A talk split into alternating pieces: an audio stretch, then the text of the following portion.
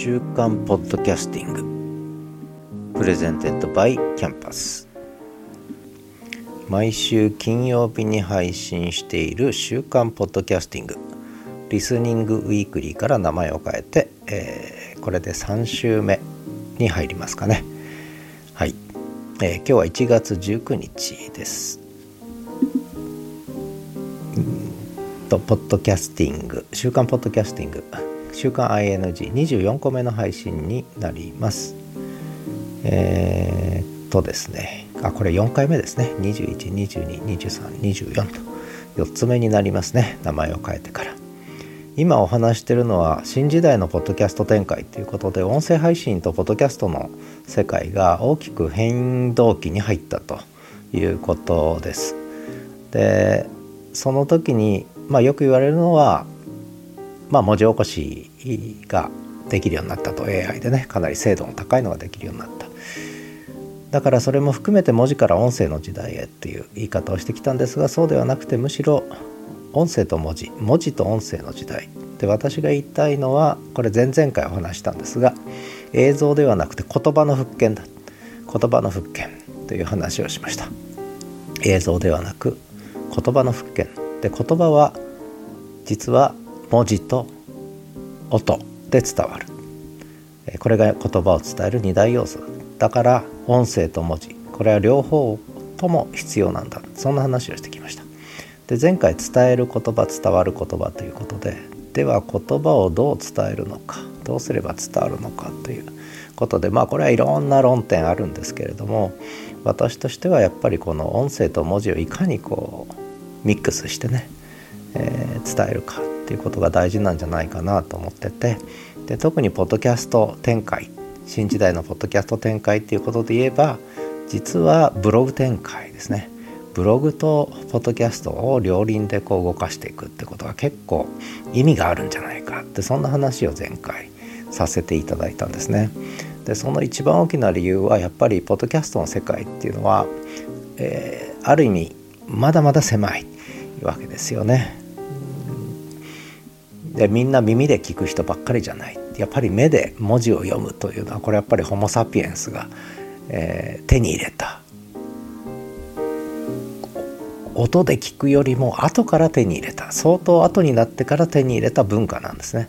だからこの文字視覚情報というものはとてもやっぱり重要だというしかもそれは言葉という意味ですね。映像ではなくて言葉の視覚情報文字ですね。これは相当重要だというふうに再認識をちょっとしてるんですね。で言葉を伝える。言葉が伝わる。やっぱここが今一番大事で。でその時にやっぱり映像はなくてもいいと。ある意味ね。なくてもいい。むしろ映像は保管情報かもしれない。逆に言えば映像があってそこに言葉を与えてきたわけですよね。そもそもは言葉なかったわけで目の前には映像的な世界が広がっていてそこでホモ・サピエンスは言葉を生みそして文字を生み出し映像がなくても伝える技術伝える能力を発達させてきた。これがもうまさにコミュニケーション能力だと思うんですね。だから映像だけがあるとやっぱコミュニケーション能力が高まらなくてそこに言葉が生まれ文字が生まれたっていうことはやっぱりこれは本当に重要なことホモ・サピエンスにとってねでしかもソーシャルネットワーク、えー、ということを築いていく上ではやっぱりこの言葉っていうのの持つ重要性はもうどれだけ言っても足りないぐらいだと思ってるわけですね。なのでこの音声配信ポッドキャスト展開していく上でやっぱりブログとリンクさせて統合的にこう展開するっていうことに私はとても意味を見いだすということでまあこれは私の主張なんですが新時代のポッドキャスト展開は文字情報の発信が不可欠でありそれといかにこう融合的に統合的にこう配信できるかっていうことが、えー、相当重要になってくるんじゃないかってね、えー、いうふうに勝手に思ってるわけですね。はい、えー、皆さんどう思われるか分かんないですが私はそう強く確信してるわけですね。でそれで、えー、今日は「語る言葉書く言葉話す言葉」というタイトルに少し変えたんですね。語る言葉。これはもうまさに話すっていうねこの発話ですよね。語る言葉。そして書く言葉。これ文字ですよね。書く言葉、うん、で最後話す言葉。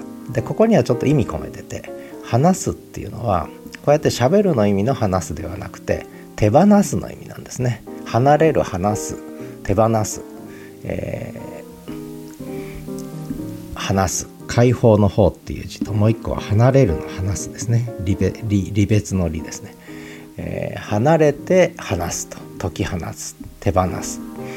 で言葉は手放すことで話すことで普遍化するというかあるいは流通するというか共有できるというね。言葉を話すことで共有できる。これがやっぱりホモ・サピエンスの社会性のこう根っこにあるということなんですね。だから語る自分語り一人で語ってても言葉は発達しないし一人で書いていてもやっぱ発達しないんでこれを話す手放す、ね、社会の中にリリースするという。ここにすごく重要性があってだから音声情報も文字情報も全て手放す話す社会の中にリリースしてみる。他者の渦の中にリリースしてみるね。ここにとても意味がある。でしかもそれは言葉であるっていうことに意味がある。ね。何語ってんだろうと思うかもしれませんがそんな風に思ってるっていう、まあ、そんな話ですね。はい。ということで、えー、リスニュース、えー、文字起こしが多言語対応。すごいですね。これも国境を越えますね。これはね。これもリリース話すってことだと思いますね。それから概要欄が自由になりましたね。これやっぱり文字情報を伝える上で、えー、さらに単なるこう文字ではなくてそこに装飾などがつけれるという、ね、でリンクもこう、えー、貼り付けれるようになってこれもいいですね。とてもねそこでもう音声が聞けるというふうになったと。飛ばなくてもね。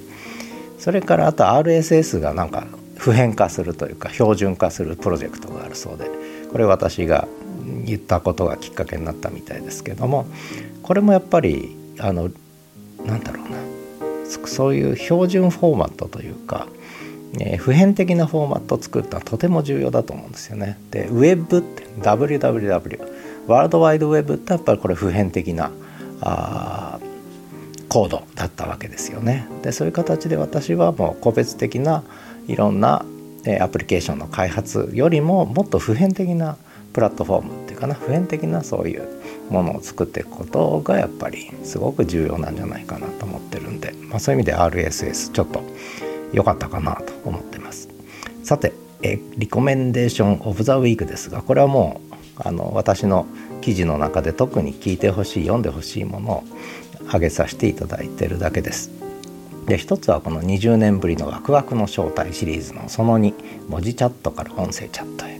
ね、えー、1996年から97年から2006年までの私のエクスピアリアンスですね。経験談を語ってるということですね。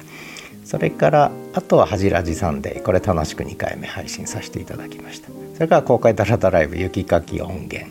それから犬言語学。これ実はえー、っと結構サンプルが取れたのでこれから犬言語学、えー、続々いくかもしれません。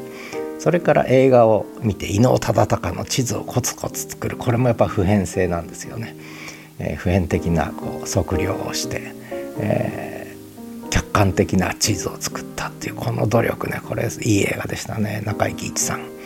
それからいや立川志の輔さんね。よかったです。新作落語。それから非営利組織の経営。これもやっぱりあのかなりかなり普遍性のある事柄だと思ってピーター・ドラッカーですね。これも紹介させていただきました。本の紹介。そして、声で書く日記。この1週間で4つほど出てますけれどもまあこれはこれで見ていただいて。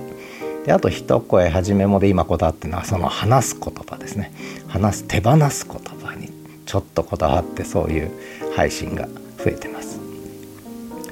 あとはもう一個はあのショートポッズってやつですね。これ YouTube 展開含めてショートポッズですね。やっぱりこれはすごく意味があるような気がしてきますね。これからの音声配信の仕方として。これもポッドキャスト界の変容っていうことに関わってると思うんですがやっぱロングではなくショートポッズっていうのもやっぱ組み合わせていく時代が始まっちゃったかなと思って、えー、乱発させていただいてます、えー、その他、えー、キープインマインドでこの1週間で更新したものはもう全部リンク貼るようにしました。